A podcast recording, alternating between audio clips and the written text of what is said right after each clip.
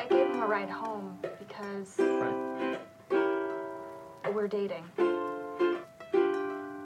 Wow. There it is.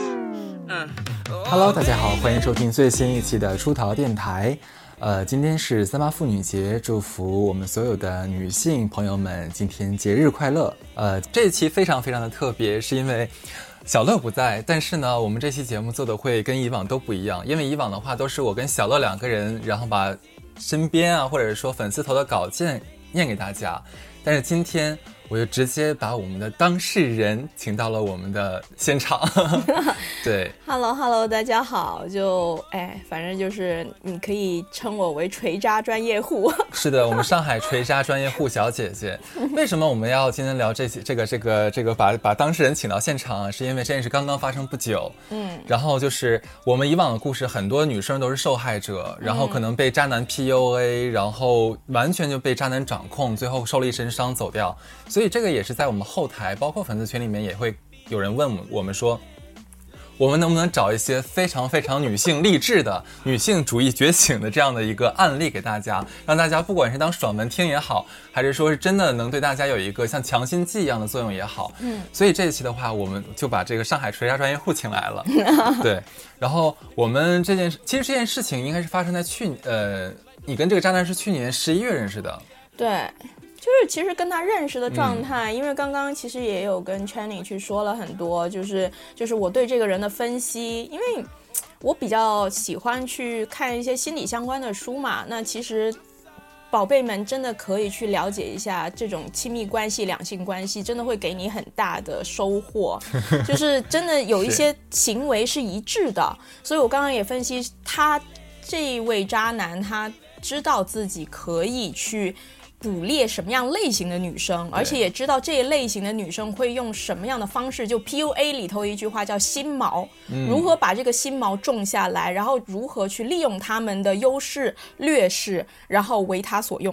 对。那我认识这个渣男十十一月的时候认识的，那他对我的这种攻势就是，其实我跟他聊不来，他硬聊，但是他非常爱缠着你说话。不叫缠着，因为他就做一个很简单的动作，他无论如何都会跟我保持联系，每一天对吗？就他就做很简单的动作，什么拍拍我说个早安，对，或者是时不时就发我一个有的没的或者别的群的一些东西，他就会引起一个注意吧。嗯，就你要想说每个人先别说什么了，就每天他会好，就一直想保持联系，你就会开始猜。嗯，我当时在猜说，刚开始我其实也。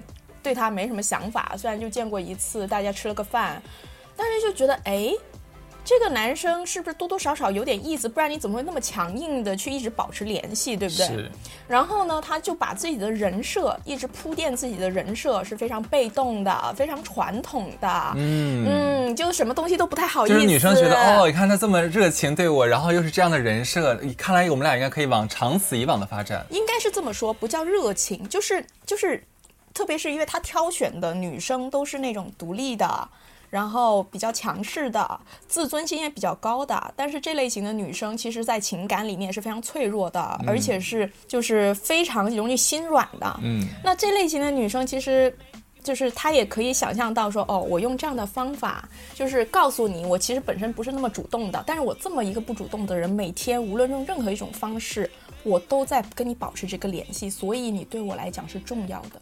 嗯哼，对吧？这 就很简单，就很简单。这样女生有些时候就会，当我们产生疑问的时候，其实心门就已经被击垮了。嗯，对吧？因为我们聊到十一月，聊到一月才确立关系的。那这个过程中，其实我有几次，我我觉得他有点不太对劲，但是，但是我就觉得。能这么一直坚持的保持联系，应该是真的，我对他应该是有一点分量的吧？是的，对，所以也就是这个原因，我我跟他第一次发生关系的时候，其实因为也是因为很简单的一个玩笑，然后发生的。其实当时我就觉得说，因为有猫猫在捣乱，对，当时我就在。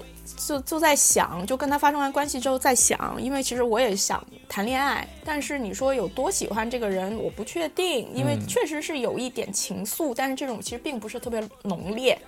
然后我其实想要的这种关系，我觉得某种程度也是他狩猎我的原因之一。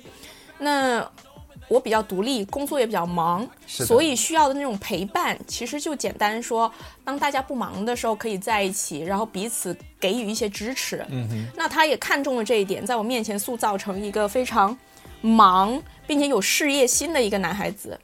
然后第一次睡完之后，我就觉得，哎，这个开篇有点不太好，不是说哎为什么会觉得不好呢？因为我不是保守的人，但是如果我想要跟对方认真认真发展，或者是把对方考虑成比较认真的对象的时候，在没有交流彼此心意的时候就发生关系，这件事情是非常危险的。嗯，因为嗯，就也不算。就是人的本性嘛，应该说是男性的本性。其实性对于他们来讲是一个坎，就这个坎，只要得到了，其实很多东西他们就会睡之放松前。是一个概念，睡之后可能是另外一个想法。对，不管对方是不是有多喜欢你或者怎么样，因为因为只要关系没有确定，对男性来讲，他还是有一定的安全感的，就是他有一定的就是区域。那我不是一些思维很封闭的人，所以我也会觉得男性有这样的想法很正常。嗯，那我后来第二次就是第二次见他的时候，没来得及说。那我想想，不行，不能再拖。年前我必须得把这个事情说清楚。然后那天晚上要见面，然后我当时的心理活动就是，没关系，如果他他，因为我不想做炮友嘛，我就想说，如果不能确定关系，那今天晚上将是我最后一次见他。我抱着这样的心态去见的面。是的，哦是的。然后当时我就就反正就表露我的心态了嘛。他说好，我们不要做炮友。哦，他的意思其实也就已经证明了嘛，证明你俩的关系是什么性质了。对，而且当时我就跟他确立了，因为我觉得人嘛，大家互留余地，真的真的，我真的给了他很多余地，但是我真的觉得这个人智商智商太低了。我当时说的一句话非常明确，我我不知道是不是因为他真的从来没有把女生当回事儿，还是怎么样。我当时跟他说的，我说，嗯，我说我知道我们相互之间了解的还不够多，还需要更多的去了解。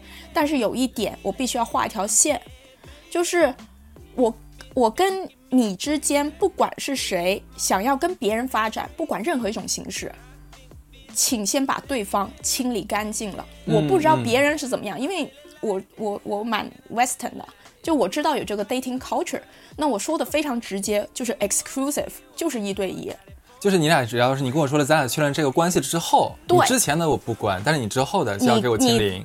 也不是清零，就是你自己要注意分寸了。哇，你那你还真的是蛮大尺度的，你还你还能给他这么大的一个 range。但是这个其实我就想想聊一聊聊了，嗯就是你已经确定了说我要跟他就是确立关系，作为一个一对一的这样的恋爱关系。对。但是你心里还能容忍说他在外面继续找，不过，如果我我我的意思就是说，应该是这么说，因为我们我也需要了解他，对对不对？那这个了解的话，我觉得是双双向的。其实我认真讲，就算他口头答应说啊好，我们现在我不允许他在外面找，他就不找嘛。想得透彻。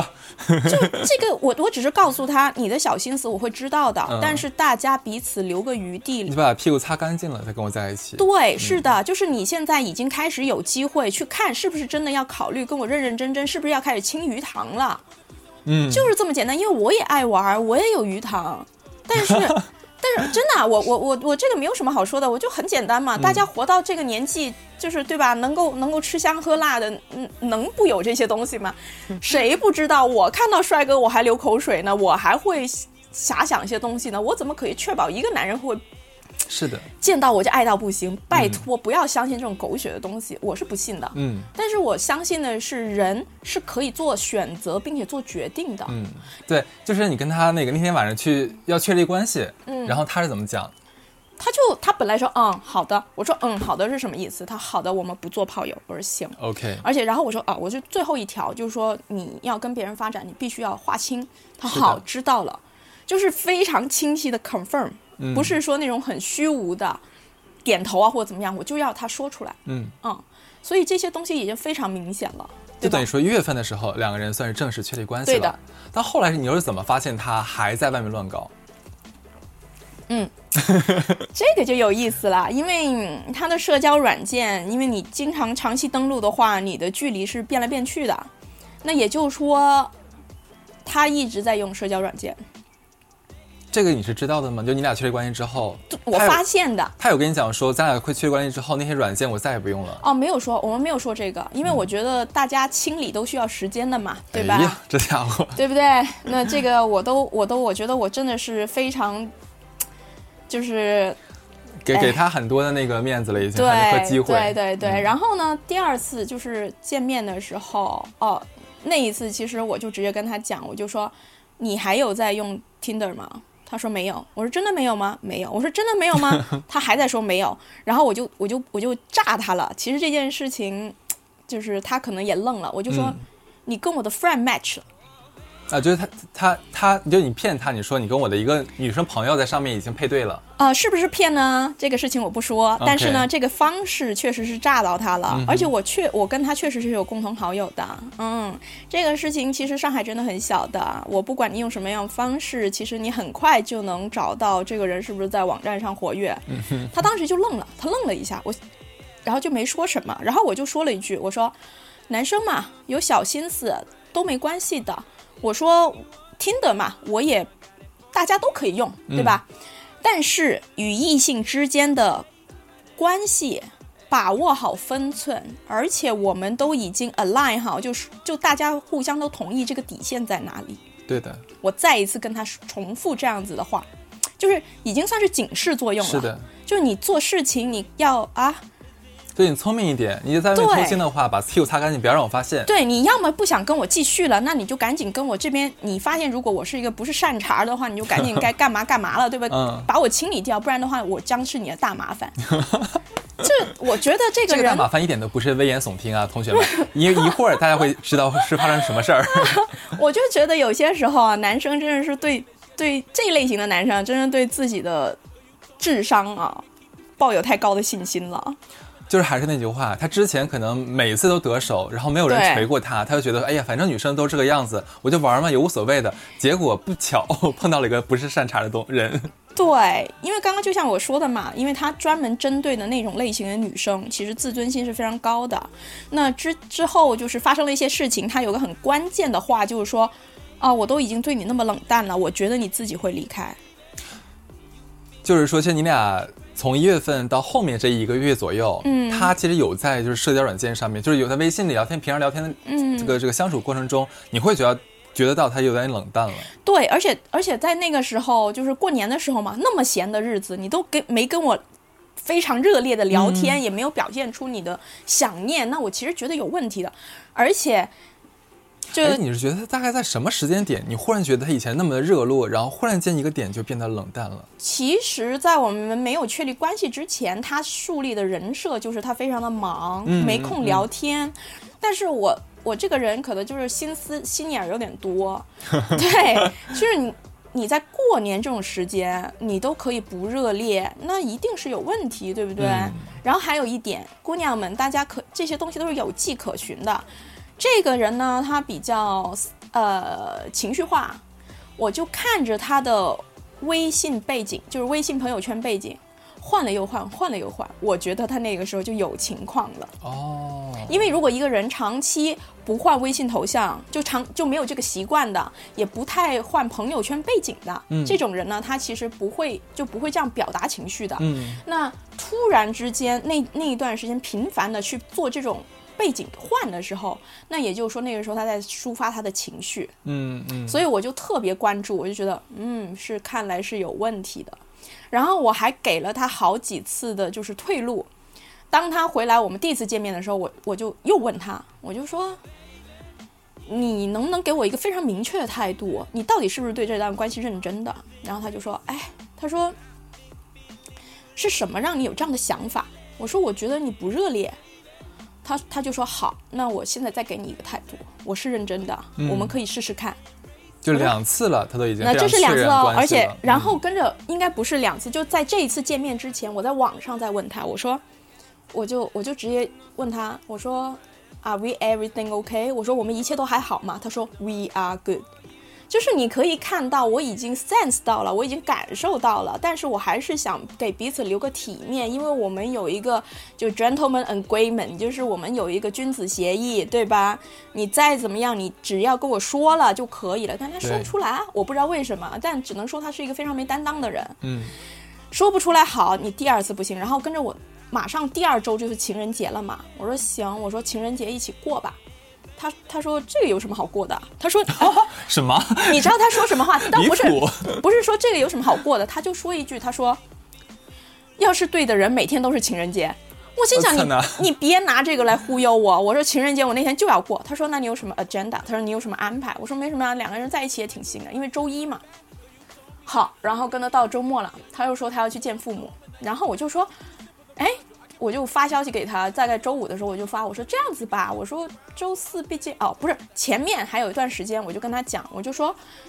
平时工作日见你太累了，而且他他经常给我发一些什么他在加班，然后呃就是经常要开会开得很晚，嗯我就心就想心疼一下他嘛。我就说既然就是工作日你都那么累，我说不然我们还是周末见吧。然后他就说，但是我周末经常要回家看父母。他说家里人都老了，哇，把自己塑造成一个大孝子的这个形象。我说行吧，我说那我们就还是周末见吧，因为毕竟还是想见对方的嘛。然后我就也表明说。既然我们是认真发展的，我还是希望大家有更多别的时间去了解彼此，去做一些彼此都喜欢的事情。他都说好的，等忙完这一阵，就他会不停的画饼，你知道吗？是的，画饼。然后呢，我我当时就想，那我都已经说成这样子了，每一次你都是有回应的，你不是没回应的。然后跟着，呃，情人节的那个之前的那个周末，我就周我就发消息给他，我说周四是周一，呃，那个情人节十四号是周一，我说你别太辛苦了，我们要么周周日日晚上十三号那天见吧。这一起跨零点也蛮好的。对，对就很 sweet 啊，对不对？我说我们就吃个饭，看个电影，这样 chill，对不对？那也不用不至于周周一有压力，对不对？他说，哦，我我我要陪爸妈，我周一早上直接去上班。一定要在那一天上班吗？不不，一定要在那一天在在父母家吗？对，所以就我就觉得说你，你这个算了，我也没计较。我说行，我说那我们还是周一吧。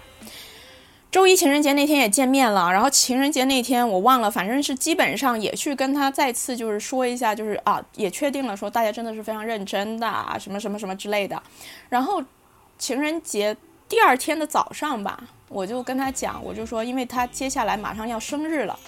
马上要生日的时候，我就跟他讲，我就说你要么生日的前一周，就是因为他生日也是周一，我就说你要么前一周那个周末我们一起过吧。他就说我不过生日的，我就说，啊对，无所谓，你不过生日也无所谓。我说，但是我想说，嗯、我们还是一起去做些什么事情吧，对不对？然后他说，然后我就跟他说，哎我觉得，两人恋爱之后的话，像这种生日啊，这种过大节啊，肯定要在一起的呀。嗯，不管你说你有什么多忙多累，这个都不是借口的。对，然后我就说，他就说好，他说一起去做些什么事情吧。然后我就说做这个做这个行吗？他说这些我都做过来。我说好，我说行吧，那我们再看。他说行，他他他他就说你的意思就是一起做些事情对吗？我说是的，没有错。应该的呀。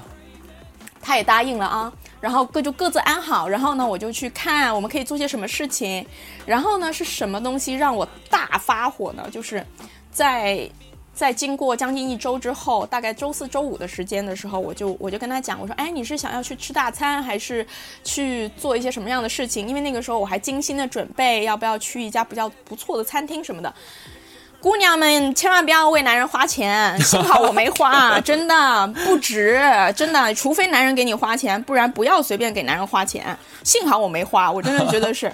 然后呢，就订了那个餐厅。我当时在想，因为我的收入跟他是有差距的嘛，我的收入比较好，所以我都觉得说没关系，这些钱都应该为你而花。然后呢，到到那一天他我就说你想干嘛吃饭啊什么的，然后呢，他就突然说，哦，那天我爸妈来陪我过。我砰的一下就火了，因为之前怎么说的？就我先不管之前怎么说，嗯就是一个人最基本、基本、基本、基本的底线，我不管你是谁，你答应了，你要是计划有变，你要告知对方的呀。是的，我就觉得他这点做的非常不好。然后我就说，你不是说那周没没安排吗？他说我爸妈过，他就解释都不想解释。然后我就开始又掏心掏肺去说一些，然后我我当时其实就差，二月份是双鱼座，哎呀，我都没说那么明白，大家就啊，然后呢，我就我当时就说，我说我没有那么直白啊，但是我的内心独白是，我们不聊天，不约会，不过节，他妈的这不就是炮友吗？哦，不好意思说脏话，没 事没事，这这不就是炮友吗？对不对？对所以我我非常反感这件事情。然后呢，他大概就是哦，你知道他的解释就是我真的太忙了，太累了。我说我们为什么不能一起过？他大概说的感觉就是他连吃饭、拉屎、喝水都没时间，然后呢，他还要顾及他的家人，就大孝子啊！我当时真的也在觉觉得说，因为我的工作会很忙，忙起来的时候我也会很崩溃。是就还是刚刚我说的，他给我的人设就是，你的时间这么宝贵，还是愿意就挤出来跟我见面。因为之前的一个对话就是我问过他，我说你喜欢什么类型的那个交往方式，他也大概就是说各忙各的，有空的时候待在一起，有空的时候多见面。那这个是非常跟我的想法是合非常契合的契合的。然后呢，我就说，我说，哎呀，我说我都觉得有点不好意思，我说因为最近我不忙嘛，我说你那么忙，那我想见你怎么办？他就说，那我就抽时间多见你呗。哎呦，哇，说的我啊我都快感动到哭出来为了你付出了很多呢。对呀，发现只是一种话术。好，这件事情，然后他说完之后，他就说很忙什么的，意思就是说让我多理解他。然后呢，我就说行，我说那请你以后也多主动一点去做一些事情。我说女生，我说我无论如何还是一个女孩子，女生的情感还是需要被回应到的。我觉得这是一个最基础的，就是如果你真的对我上了心的话，你会不知道吗没？有因为这件事情跟他大发雷霆？没有没有没有没有，因为我觉得是什么？我觉得有问题，但是我没有确凿的一些什么，就是叫什么，没有实锤吧。等于说，其实你之间很久之前就已经在想这个事儿要怎么过，陪他怎么过了，但是他那天临时放了鸽子。也没有到那一天，但是我能感受到他对我们之间的约定的不重视，所以这件事情是非常红灯。嗯嗯嗯，但是我不会跟他爆发，因为我我觉得成年女性的体面。就是我觉得是说，无论再怎么样吧，因为我之以前的感情，我是一个非常情绪化的人，我就觉得，首先在没有任何确着确凿的证据之前，我不应该以我的单向的感受，因为感受不一定是真实嘛，不应该以感受来去加加在对方身上，因为这对他来讲会是一个压力。是，对，或者是我就因为想的比较多嘛，可能就想说对方可能现在最近状态真的很不好之类的。但是，当你对这件事情不上心到这种程度的时候，其实是非常大的一个警报。那我还是没有发飙，因为我想看到底是怎么一回事。然后呢，这件事情就就就就就我就说你多主动什么，我都已经说这么直白的时候，如果你没有任何反应，那你真的是非常的有问题了，对吧？然后第二天我就晚上晚上的时候我就很想，我跟你说我差点就招了他的道。晚上的时候我就很想说，我们要不算了吧，对吧？因为我、哦对我差点我就这样，因为他表现的特别明显嘛。我想说，哎，还是别那么，先别这么说。我我觉得就算好聚好散，当面说，对，不要网上分手，这太不体面了。好聚好散也当面说。然后周五的时候，我就又再次表示我的不满，说我说这件事情我真的很不开心，很介意，因为我感觉到你其实不在乎我们之间的约定。我说再怎么样，我你跟你家人过这是理所当然的，但是当你知道这个时候这个事情的时候，你并没有第一时间告知我，也就是说，你其实根本不在乎我们之间的约定。然后等了很半天，我以为他会很真诚的说句对不起。一常规来说，如果真的在乎，说哦对不起，我下次一定不会这样子，或者是我会做一些什么事情，我们再安排一些别的事情补偿你，对不对？他没有，他就说了一句不好意思，连道歉都不是。我当时就非常火大，就是已经有点生闷气了。我就想，好，下次见面不行就算了吧。嗯，然后好，真的，我跟你说，人在做天在看，有些时候渣男积点德，真的。当天晚上他就被拍到，就被我朋友拍到，他跟另外一个女生很亲密的吃饭。哇塞，这也太狗血了。，对，然后发给我，我就立马发给他，立马发？你发给男的？对，那个男的就不做声，不做声的话呢，因为我就从某些渠道啊、知道他的电话号码，嗯，我就啪的一下打过去，我就说怎么跟女朋友在一起啊？他说不是女朋友，哦因为他可能看到了，他第一句话就是我们只是朋友，想都不想啊，就是说他看到了那张照片，他已经嗯想好了所有的说辞，他只是朋友。我说朋友会手拉手啊？就是啊，对，然后我说我现在要见你，他说不见，他说我说我说我说了那句朋友难道会手拉手就是抱在怀里吗？是是是，他说好，他说我我现在回家，他说行，我们就在家里见，就见了，他只是把我的东西收好，然后给我，因为我有东西在他家，然后呢，然后呢，他就说他现在要赶车，要赶车要赶回家啊，因为要回回爸妈家，对不对？我说那我们什么时候聊？我当时，我当时其实我已经失去理智了，我就说话其实没有特别大的逻辑，因为特别生气。嗯，我说你到底跟那个女生什么关系？意其实我那个时候他说了，我也没什么，我顶多当下发发火而已。嗯，他就说我跟你说了，你不信，就还在撒谎。还在撒。然后他就说啊，只是一个姐姐。我说我说抱在，我说那么亲密抱在一起的。他说他说他需要安慰，哦他他只是我，他真的是一个很很要好的姐姐。然后他就要走，我就说这个事情你难道不给我一个交代吗？他说好，那我们周一聊。然后骑骑上他的共享单车就走了。笑死了。对，然后呢，不用说啦，我对这个人已经是觉得没劲儿了。就一定是有问题了。是但是我现在就是求一个实锤。嗯，然后呢，姑娘们就是长个心眼，可以多看看对方的。他如果不让你看微信不要紧，他的所有其他的社交账号，你只要看一下粉丝互粉的人，多多少少都有点问题。嗯，我就在他互粉的其中一位女生那边就问到了，这个女生认识他很久了。她当时我问她，我说你认不认识这个人？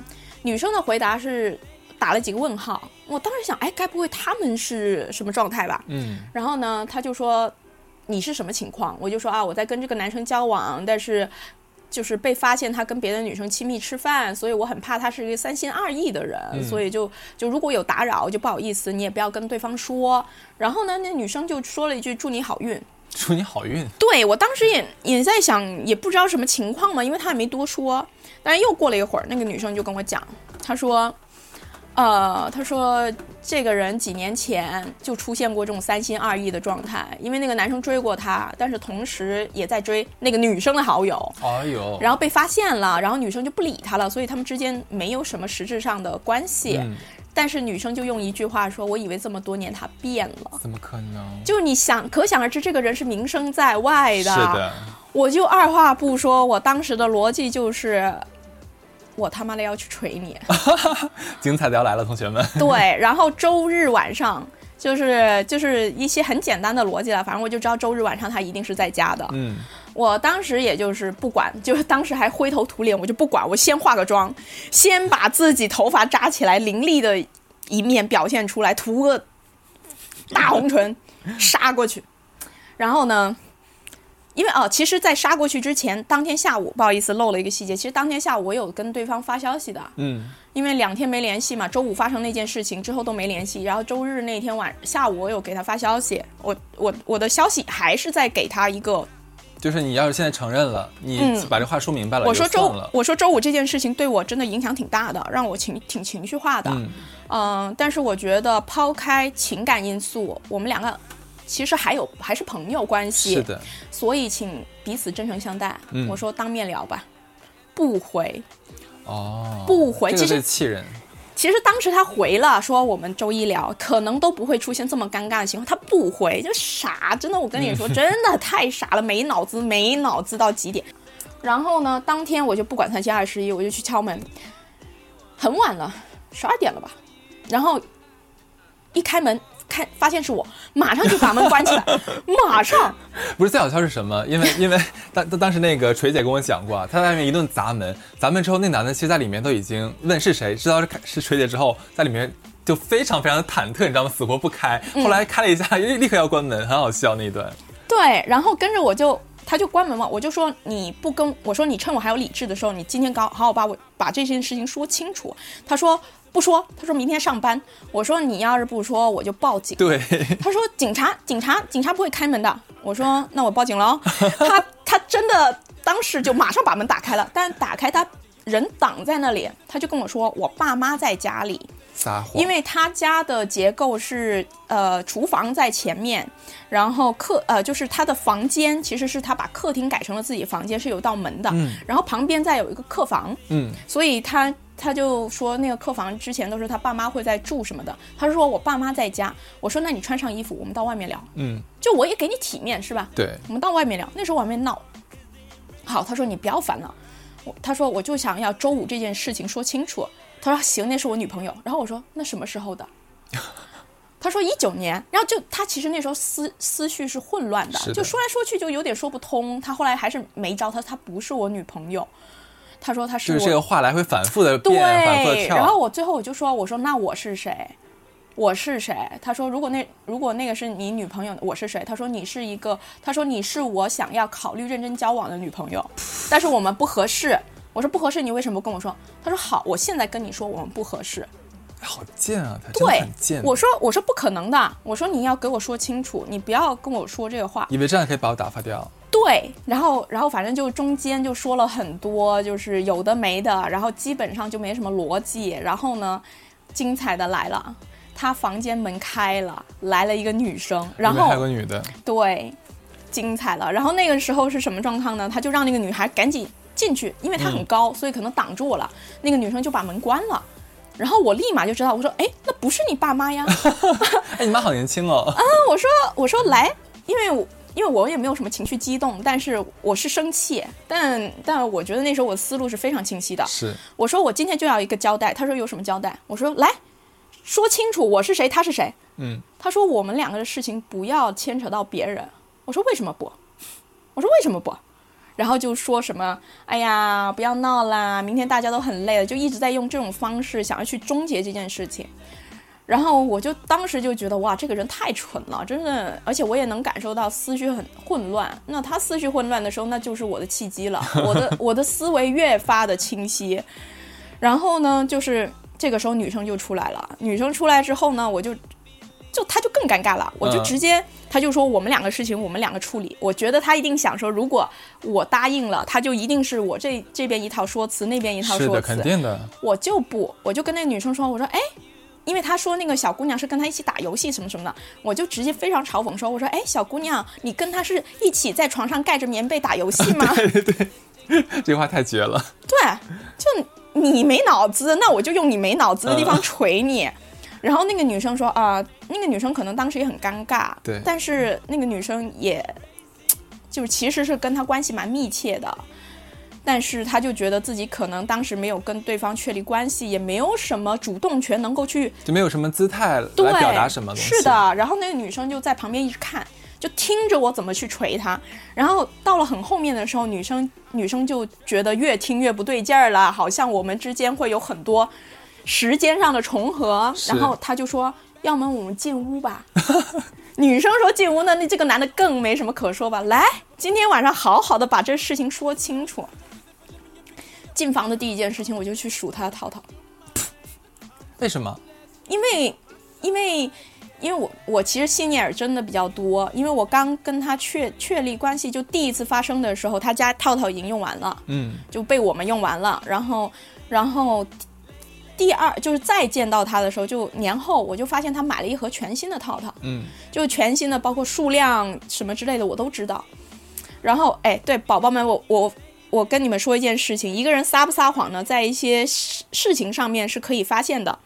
这个男的他就有一个很好笑的点，他声称自己三年没有发生过关系，啊，但是人都不信啊世人都不信，这没事儿，你撒谎就撒谎嘛。那我怎么知道他这个事情是真的实锤撒谎呢？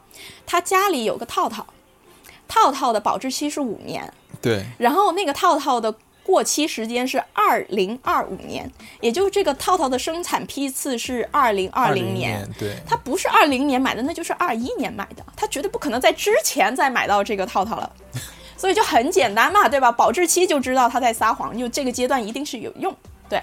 然后呢，anyway，这是一个小插曲，然后我就去数他套套，然后发现，哎，套套也没少呀。那后来才发现他跟这个女生完全没有带套，我操，所以我数套套也没有用的，你知道吗？人家不带套呀。对，然后后来就基本上在很多的内容里头就发现他其实脚踏两条船，同时也在跟这个女生在发展。然后他对这个女生就是立的人设就是啊，我很很缺乏安全感，我要天天黏着你，你是我的小宝贝儿。然后那个女生不是本地的，就人不在上海，嗯，就地方我不说了，嗯就是为了保护这个女生，是反正是隔壁一个城市的，嗯。隔壁一个城市，所以每次那个女生会周末来上海，这就是为什么周末她不是要去见她爸妈吗？啊，这个就是大孝子的原因啦，啊因为周末有别的女孩子，你再怎么见爸妈，能见成这个样子吗？时间管理这不倒不是时间管理，因为其实这个是有有 bug 的，就是有一个很大的漏洞的，只不过我没锤他而已。他有很多漏洞，我没锤他，所以精彩的就是那天晚上他说的所有的话，我都一字不差的锤。他当时就已经慌了，慌到不行了。最狠的是我们锤姐是边拿着所有的聊天记录，只要对方反驳一条，就从聊聊天记录里面摘一条来怼他。开始那个男的气焰好像还蛮蛮嚣张的哦，嗯，到最后的话就是应该是带着哭腔了都，为什么呢？因为我真的就是打压他。嗯怎么打压呢？首先，我有所有的证据。嗯你说的任何一句话，你就证明你在撒谎。是，但同期是，如果只是我一对一的话，他顶多我撕他的他的谎而已。不好意思，我还有另外一个人在旁边。嗯你撒过的谎也对他撒了，而且我们两个的时间是高度重合，基本上就是，刚刚不是说周末都跟他在一起吗？十三号的那天晚上，他跟这个女生过的；十四号早上哦女生才走的，十四号晚上就跟我一起过，我靠，恶不恶心？恶，特别恶心，我们两个都同时犯恶心，真的太恶心了。然后锤到锤到中间的时候，那个女生应该也坐不住了，然后就立刻加入我们锤姐的阵营。当时那个女生就本来还端着姿态的，哎呀，反正我跟他没有确立关系，我们也没有怎么样。其实女生比我用心多了，是感觉得到，用心多了，所以他后面才忍不住，肯定啊，对，才发现我我我喜欢男人。居然这个样子，对吧？对，嗯然后之之后女生跟我聊天的时候，有说了很多，我其实没有对他很用心。我心想，真的没有很用心，翻不了篇儿的人是你呀、对吧？对，所以我觉得适当的要做出示弱这个举动，就是要给对方一个心理压力。是的，然后当时我整个谈判的过程，也不叫谈判过程，锤他的过程，对，就是因为我逻辑在线，他没逻辑了。首先，因为他聊很多人，很多对话记不住，真的脑子不好，不要当渣男，记不住，随便一句话就被我翻盘，因为我记忆力特别好，他记不住，所以我说的话的时候，他觉得好像有那么一回事儿，但是他又没办法，没法反驳，他的他的呃做法是他会绕开一些着重点，然后绕别的地方。例如说，我我呃，他一直在强调，因为想要保全另外一个女生，他想要挽留另外一个女生，所以他说的最多的话是：“我对你没感觉的，我对你没感情的，我不想跟你在一起的，我早就想结束了。”就说这种话。他说：“我对你那么冷淡，你难道没有感觉到吗？”然后我就很简单说：“如果你对我没感情，为什么一开始要确立关系？你如果确立关系之后，为什么后面还要乱搞？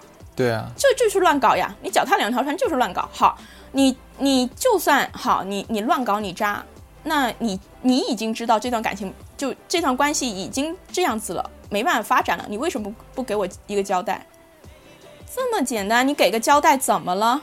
因为我们前面是有约定的，对啊，你连一个交代你都给不出来，然后对方就说啊，因为我们有共同好友，我怕我会伤你的心。我伤我的心？什么狗屁逻辑？我说这是什么逻辑？所以你觉得那个时候不说，现在说就不伤我心吗？他说对，现在现在现在说更伤你的心。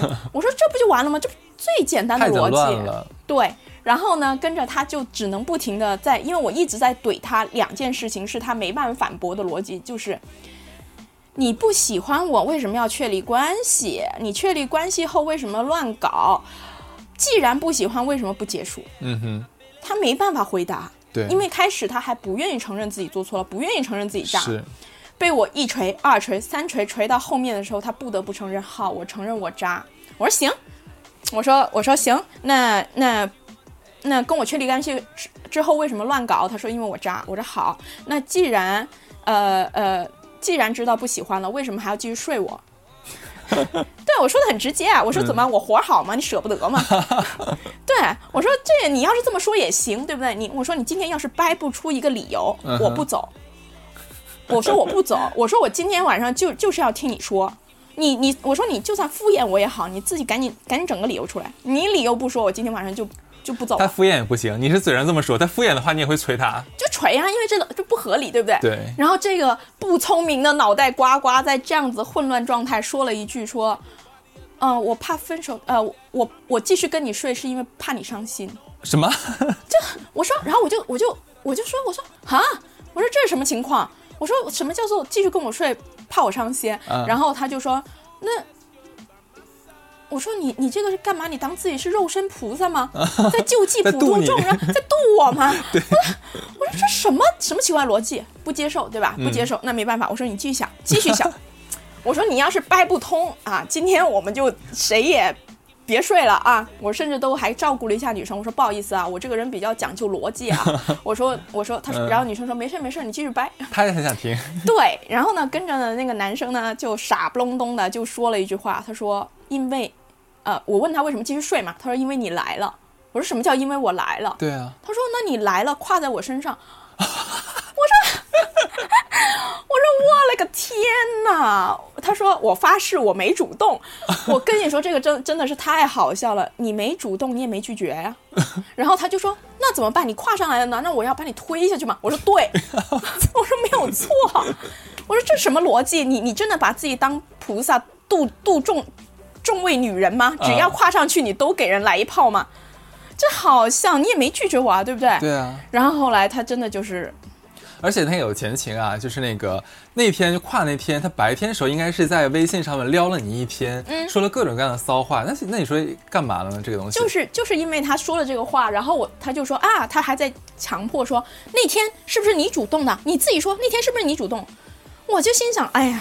又给自己挖坑，你不知道我记忆力有多好吗？你不知道我们之间是有对话记录的吗？嗯，我说行，我们就来说一说那天。他就慌了，他说有必要吗？把，你真的是没有必要把这些细节全都挖出来吗？隔壁女生发话了，她说来来来，掰扯一下。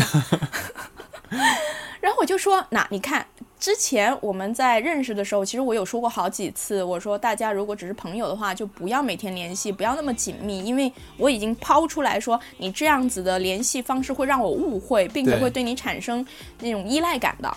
那在这种前提下，那一天就是开始聊骚。我本来其实连着几天他都给我聊骚，就聊色色的话题，那我都没怎么接。那天他就很来劲儿，来劲儿就大概意思说，如果我这样，你敢吗？我心想，哎，小子，有什么不敢哦 来呀、敢呐、为什么不敢啊？我一个我一个大女人，我还怕你不成？然后这倒也没什么，我当时还以为他开玩笑，因为他不是说他自己非常内敛嘛，我以为他就是嘴花花，但是是行动的矮子，对吧？好，那天他就说行，那来我家。我说行啊，你说时间地点什么时候？然后那天晚上就真见了。然后见了面，当时我不是说我对他其实多多少少有一点点感情的嘛，就是觉得说，哎，好像不太对啊，怎么一上来就是前面也没没怎么地，怎么就真的要来吗我觉得也不太好吧。好，我们就在看电影啊，看看看，就反正聊天在说的有的没的，可能时间也一分分流逝，他就拍了一下我大腿说。你是不是忘了今天来的目的 啊？行啊，是没错，我主动，我主动跨跨到你身上的，你自己做了什么你不知道吗？对啊，对啊、那那而且后面好几次他都说他从来没有主动过他，我发誓我没有主动过，这种这么蠢的话都说出来，我当时真的很讽刺，我就觉得我怎么会一一度认为这个人是有智商的，这蠢成这个样子，我当时特看不起他，特看不起。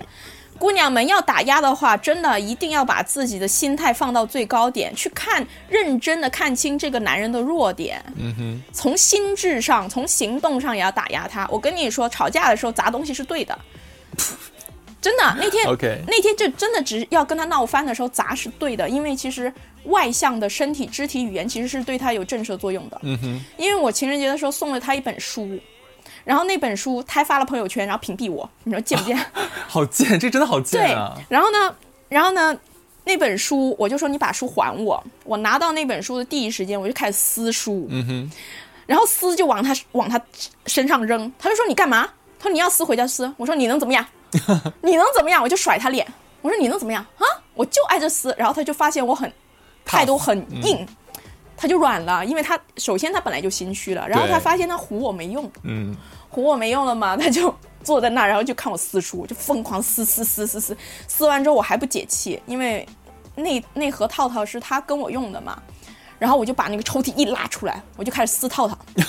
对啊，我就恶恶心死了，就反正我的我的肢体上面一定是给他一个压制的，对，就到后面我已经能够感受到他的，无论是从心理上还是身身体肢体语言上面感受到的这种制压制，因为到后面我就很轻松，我就说来掰理由掰，然后然后他就开始已经开始口松口说对不起了，因为之前嗯。死活不说，对，但是说对不起没用的。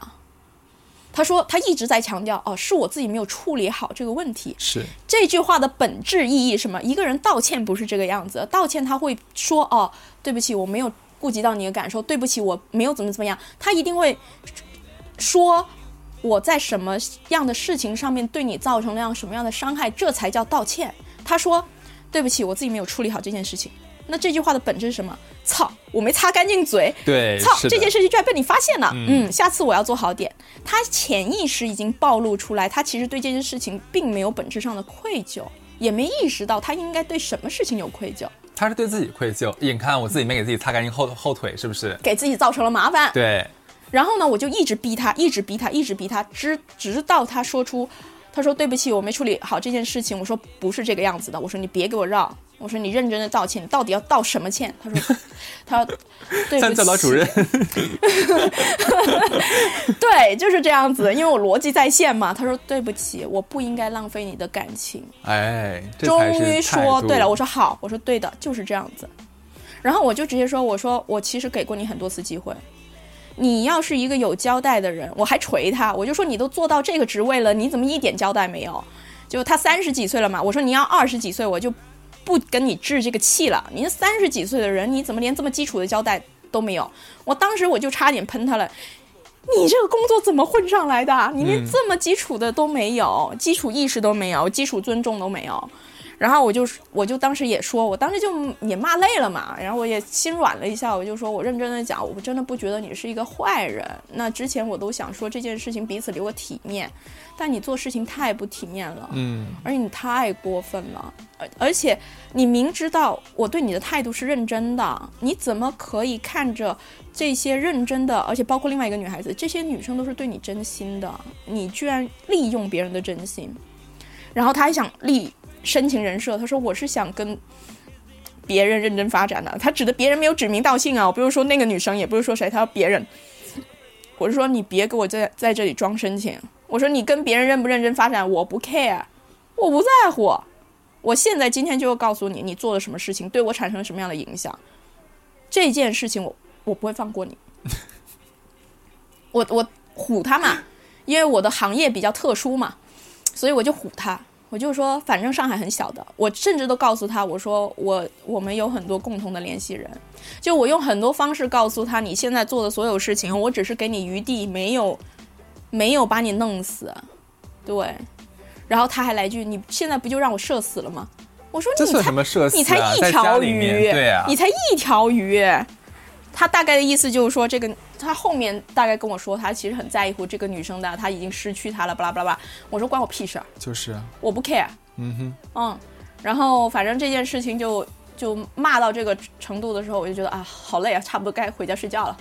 对，也差不多了，反正我也没有多难过，然后就走了。但是走了之后，我就发现第二天这个人其实也并没有那么的吸取教训或者真的走心，对，然后这个时候呢，就细节我不说啦，因为细节其实也不是特别的好，但是总体来讲，我就暗示了我朋友是可以去做一些动作的。然后呢，在小范围内，他被曝光了。嗯。然后这个时候他就意识到我说的事情都是真的。他其实那天听你说那些话，就说我认识什么很多很多人，对。他以为你就只是唬他一下，但是我觉得某种程度他放在心上，但是他因为没有证实，是。因为我当时说，因为他不知道我怎么拿到他的电话号码的，嗯，嗯，他甚至都不知道我说的一些信息到底是从哪来的，因为他自己没有意识到，我直接就说你在互联网上是裸体的，就他都没有意识到我指的互联网是什么样的状态，他甚至说你有我微信的，你有我，你知道我的微信联系人？我说，嗯，我说这个东西我不说，反正我跟你说，上海很小的，嗯，嗯，那你身边很多关系，其实我们是有重叠的，就是我真的要让你难受的话，我可以在不违法的前提下整死你。嗯哼，对他自己都没有意识到，他他真真的就太太有安全感了，就觉得这些之自前没有碰到过，没有被这样子的锤过，然后反正那件事情他就紧张了，也也再次给我表态说，就是确实对、嗯。对不起，但我我我说的很直接，我说这件事情我不会原谅你的，嗯。我不会原谅你自己你自己安分点吧，嗯。啊安分点，对我就直接这么说，因为很简单，你做错事情凭什么要别人原谅？对，对，你要弥补，你能弥补个什么呀？嗯你有本事你跪在这里磕俩，磕啥呀？谁要跟他磕？我又没死，你给我跪着。对啊，你你真的要我去说什么让我舒服的方式？让我舒服的方式就是让你不舒服，对吧？我记得咱们小区当时在聊这个事情，我们小区里面就是有一个朋友，完了他说他自己说是自己是渣男嘛，然后说，嗯哎、这个男的说的话都跟我曾经跟别人说的话是一样的，幸亏我没有碰到像锤姐这样的女人。对，当时觉得好好笑。对，其实其实我觉得啊，就大概整件事情是是这个样子，然后今天正好锤姐在，然后我也把我们平时啊。节目里面出现了很多女孩会碰到的一些渣男的问题，但她们不知道怎么处理。嗯然后因为平时的话，我们小乐会比较 nice 一点，没有碰到像锤姐这么能给到非常给力的这种直接行动上面的指导意见的，我们就抛出来一起聊一聊。好，就像有一个是我们最近也收到一个投稿，就问说，哎，他好像隐约的感觉到蛛丝马迹，看到自己的未婚夫嗯可能在外面有嫖娼，嗯，但是他不知道该怎么办。一方面呢，他觉得自己接受不了这件事情，嗯，但另一方面呢，又觉得说两人可能未来要谈婚论嫁，嗯不知道现在分手的话，后面能不能找到更好的？明白。就就其实这个是情感里头很简单的一个关系，就叫沉没成本。对的，因为你付出了很多，然后对未知的这种恐惧，让你现在不不知所措。嗯，呃，我觉得婚姻也好，感情也好，是非常复杂的。情感这种东西呢，我说直白的话，不不管是任何一种婚姻关系，你都是需要就说直白点，一个愿打一个愿挨。呃，我先别说别的，有一点，这位朋友马上去做检查，你说什么检查？身体检查，嗯包括 HPV、STD 做检查。这因为认真的讲，风这种风花雪月的场所真的不安全。是如果你有这样的苗头的时候，你先别管，先保全自己。这个保全是什么？首先你要确保自己是健康的，因为这听起来有很大的危险。嗯，首先保全自己是健康的，然后还有第二个要真真正正想清楚，你我不管你以后谈婚论嫁还是怎么样，这个人如果说这事情就算没有实锤，但是有这个矛头的时候，宇宙都在告诉你，对吧？这个真的完全暴露，真的是迟早的事情。嗯，那你要想清楚，跟他一起建立长久关系的未来，是不是有更大的驱动力让你跟他待在一起？嗯，因为忠诚、性忠诚这件事情本来就反人性的。是的，对，那性忠诚一定是要两方真的知道，而且是能够平衡这个关系的，对吧？那就有不是有有人说嘛，出轨的出轨能够终止出轨，就是因为代价太高，对吧？对那我觉得这件事情，首先当事人要自己想清楚。那如果决定跟他在一起，那你将面临的事情，你自己就得做好心理建设。能不能接受后面那个结果？对，就是这些事情是没有意外，也不会有侥幸心理的，不会说你这次就算发现他，他下次改改不了的永远都是一样的。要明白一件事情，所有的底线突破一次，就只会再往下一层。很多女孩都觉得说，结婚前是吧？她跟我做了保证之后，一旦结了婚或者有了孩子之后，可能她就会改。其实这个想法我们一直都说是非常非常错误的想法。嗯，一个人不会是因为只是因为你结婚的这一个行为而彻底改变他很多的自己的想法和做法。我就说句最简单吧，你就想想自己的饮食饮食结构吧。嗯如果你不是吃辣的，对吧？你以后怎么能够长期吃辣呢？对吧？其实这是一个人的本性。就我觉得很多时候，可能真的很多电影文化都在告知，就是忠诚的这个重要性，导致很多人会误解这个忠诚就是性忠诚。嗯哼，但我的认知啊，给大家一个思路啊，就真正的信任关系是不是性这一层？嗯，我认为的，真的就两个人一起组建一个家庭也好，或者组建成伴侣也好，他真正的信任关系是你在最最最需要的时候，这个人在。是的，这个非常重要。我不管你守身如玉，什么都好，出了事儿你人不见了，这个伤害一定是会比你绿了我更难受。嗯哼，所以我觉得小姑娘们，就是小就是姐妹们，人要清醒一点。你可以追求一些很纯粹的感情，没问题。那这样子，你也要意识到，像当下的社会环境，其实这个是非常高要求的。嗯，要求非常的高。那当然了，不是说我们能做到，对方就能做到。这个本身两性，男人女人就是不一样，对，就这个要要面要清清楚楚的意识到。所以所以这个问题其实最终还是要看这个女生后面是怎么想，是不是要跟这个男生在一起。想清楚吧，在一起一定是有风险的。我觉得，就算现在那个男生对你很忠诚，我我我我不说男生啊，不能老吐槽男生啊，我就认真的讲，女生其实其实有一些调研报告显示，其实女性出轨率是比男性高的。嗯，因为男性是只是为了撒种子，对吧？嗯那如果他有一定的就是限制，例如什么社会社会名誉啊，然后家庭牵制啊，或者是离婚要花很多钱啊之类的，它其实可以有效限制他的动作的。嗯但女性其实没有，嗯，女性离婚就离婚呗，我还能从男人那边拿一笔钱，对吧？对，但是女性为什么会出轨？因为女性对情感的需求是非常高的。嗯哼，反而容易因为一个男的对自己稍微好一点，然后在情感缺失的时候就陷进去了。所以，如果是这么看的话，其实应该双方都要清楚婚姻的本质是什么。最起码对于他们两个来讲，婚姻的本质是什么？是追求神仙伴侣没问题，那那那就真的要好好看清楚。而且，我希望女生不要老是把自己放在弱势的状态。哎，这就是我要问你的第二个，我们第二个嗯提问了啊，嗯就是说现在我们后台里面不是投稿就是提问的人，嗯有那么几个女孩会问过，她们现在处在一个雌竞的关系里面。什么叫雌竞？就雌性竞争。就假如说我，假如我是女孩，我本来有个嗯男朋友了，对不对？嗯然后呢，我发现这男的他跟外面另外一个女的不清不楚，嗯然后导致两个女孩都在为争这个男的，就是不吐口，你知道吧？嗯例如说，我就不跟他分手，我熬死你，熬死外面那女的，外面女的就说，哎，我要要死命对他好，我要把他抢过来。嗯现在有这么几个，大概是三个女孩，两个女孩是处在关系里面，一个女孩处在关系外面，都碰到这个问题了都不想放手。就是其实你说我我我们会问他说，你有真的有那么爱那个男的吗？嗯到现在这个节骨眼，其实已经没有多少爱了，只是在赌一口气，嗯就产生了现在经常说的这个雌竞。啊，了解。我我对这一点呢，嗯，可能我的做法不一定最有参考意义，但是也可以给大家一个思路。我永远相信，女生跟女生应该是联手的，而不是敌对的。太好了这句话，对，你自己想一下，就是两个女生争。好处的是谁？男的因为他就把自己放在一个非常高姿态的位置。但实质上，你都已经知道这件事情是，呃，已经对这个男人的感情，因为这个事情已经消磨的差不多了。但是你为了争这口气，但本质上问自己，这个女生对你做错了什么事情？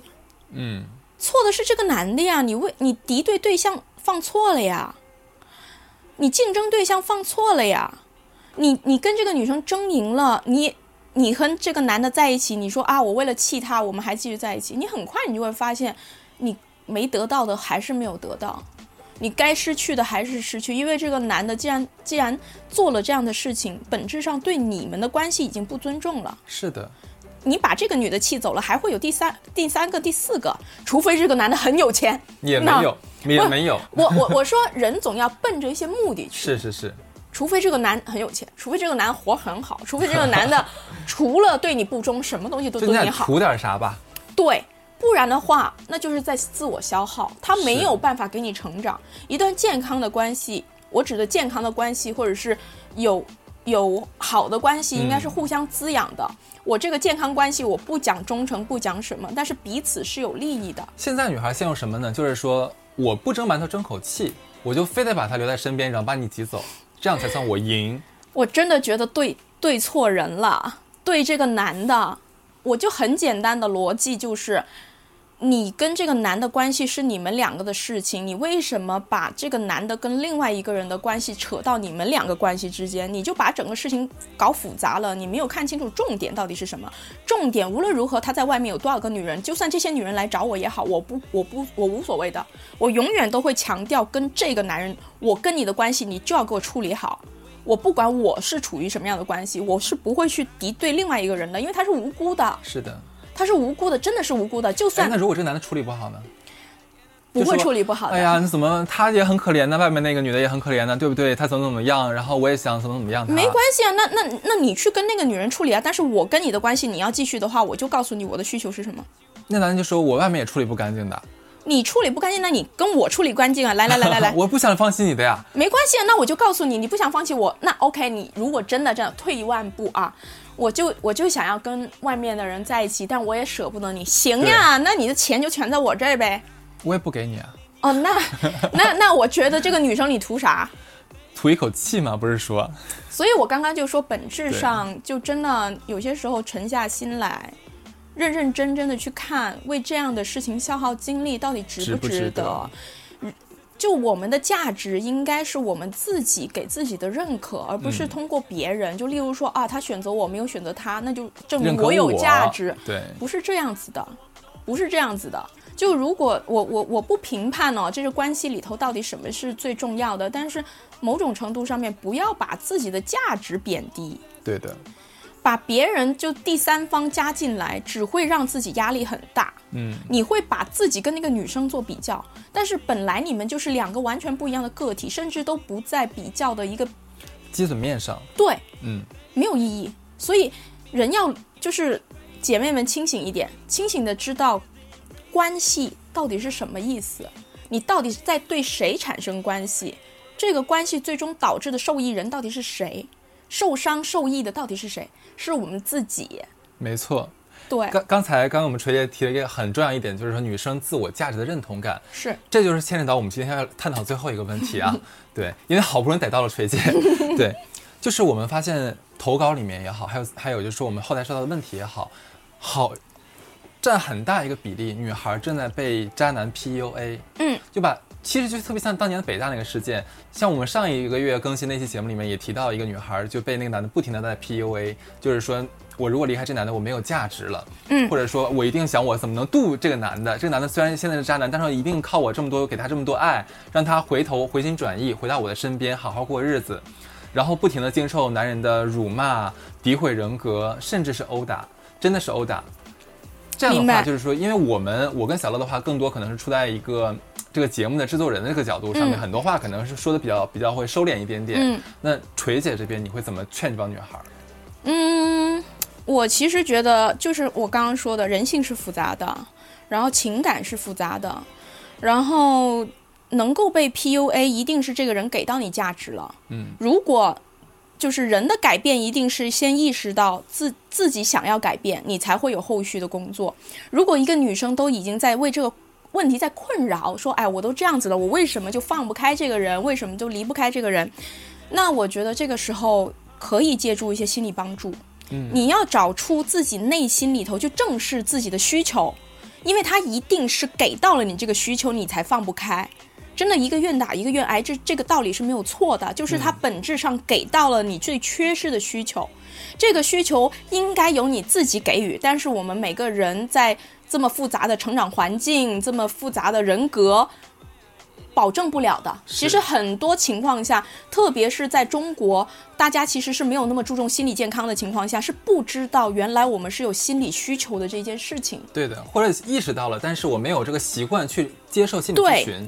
我不建议大家去找什么情感博主去什么从情感方向去分析你到底本质上需求是什么，因为这不是情感博主能够给到的。我建议去走正规的心理咨询，嗯，因为正规的心理咨询师是能够通过各种方法去看到，让你自己认知自己最内心的需求核心是什么。当你知道这个需求核心的时候，某种程度上啊，就你打开了另外一个世界。你知道你的弱点在哪儿了，你现在是完全不知道的，所以你才那么挣扎就不知道自己怎么办。你知道自己的弱点在哪儿，你一时之间可能摆脱不了，但是你最起码知道你被谁抓住了什么样的弱点，嗯，你才有机会去翻盘。我指的翻盘不是说你反虐他，不要想，不要想这个事情，最起码学会自救。是的，脱离这个关系，这个关系别人帮不了你的，没有人能帮你。我觉我相信他们自己内心是有非常深重感受的，就是一定是半夜都会想，我都已经这样了，为什么还要跟他在一起？他都这样对我了，为什么我离不开？是的，因为本质需求你自己没有发现，而且在常年的忽视自己真正需求的前提下，造成了这个事情。渣男很聪明，就也不叫很聪明吧，就是他们是一群非常高敏感的人，他们非常知道用什么样的方式去抓住这些女生的弱点。PUA 的本质就是这个样子，包括什么抛心毛呀，我应该怎么怎么样，他们这些所有的逻辑其实就是心理学的一些基础，就是人本质上的内心需求感。说得好，对，这个很深，但是我觉得最简单的方式就是找靠谱的心理咨询师。其实很尴尬一点是，你知道吗？嗯就是如果在还是在那个身处一段关系当中，这帮女孩儿，嗯她们可能意识不到自己正在 PUA。其实我们收到很多投稿，都是已经从里面脱离出来之后，反观的时候才发现，嗯哎呦，我当年怎么那么傻？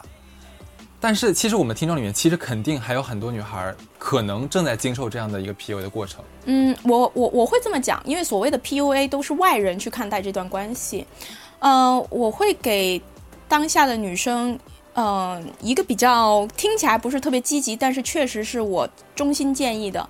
你做任何决定都好，我都支持你。当下你做的决定，或许你后面会后悔，但是相信我，当下就是你心给你的决定。嗯，这个人再怎么糟糕，但是当下他一定满足了您最内心的需求。我觉得任何一种关系，不要老是骂对方错，其实他一定是给到你一这样的需求，所以你才离不开。嗯，正视它，我觉得正视关系的这一点很难做到，但是要学会。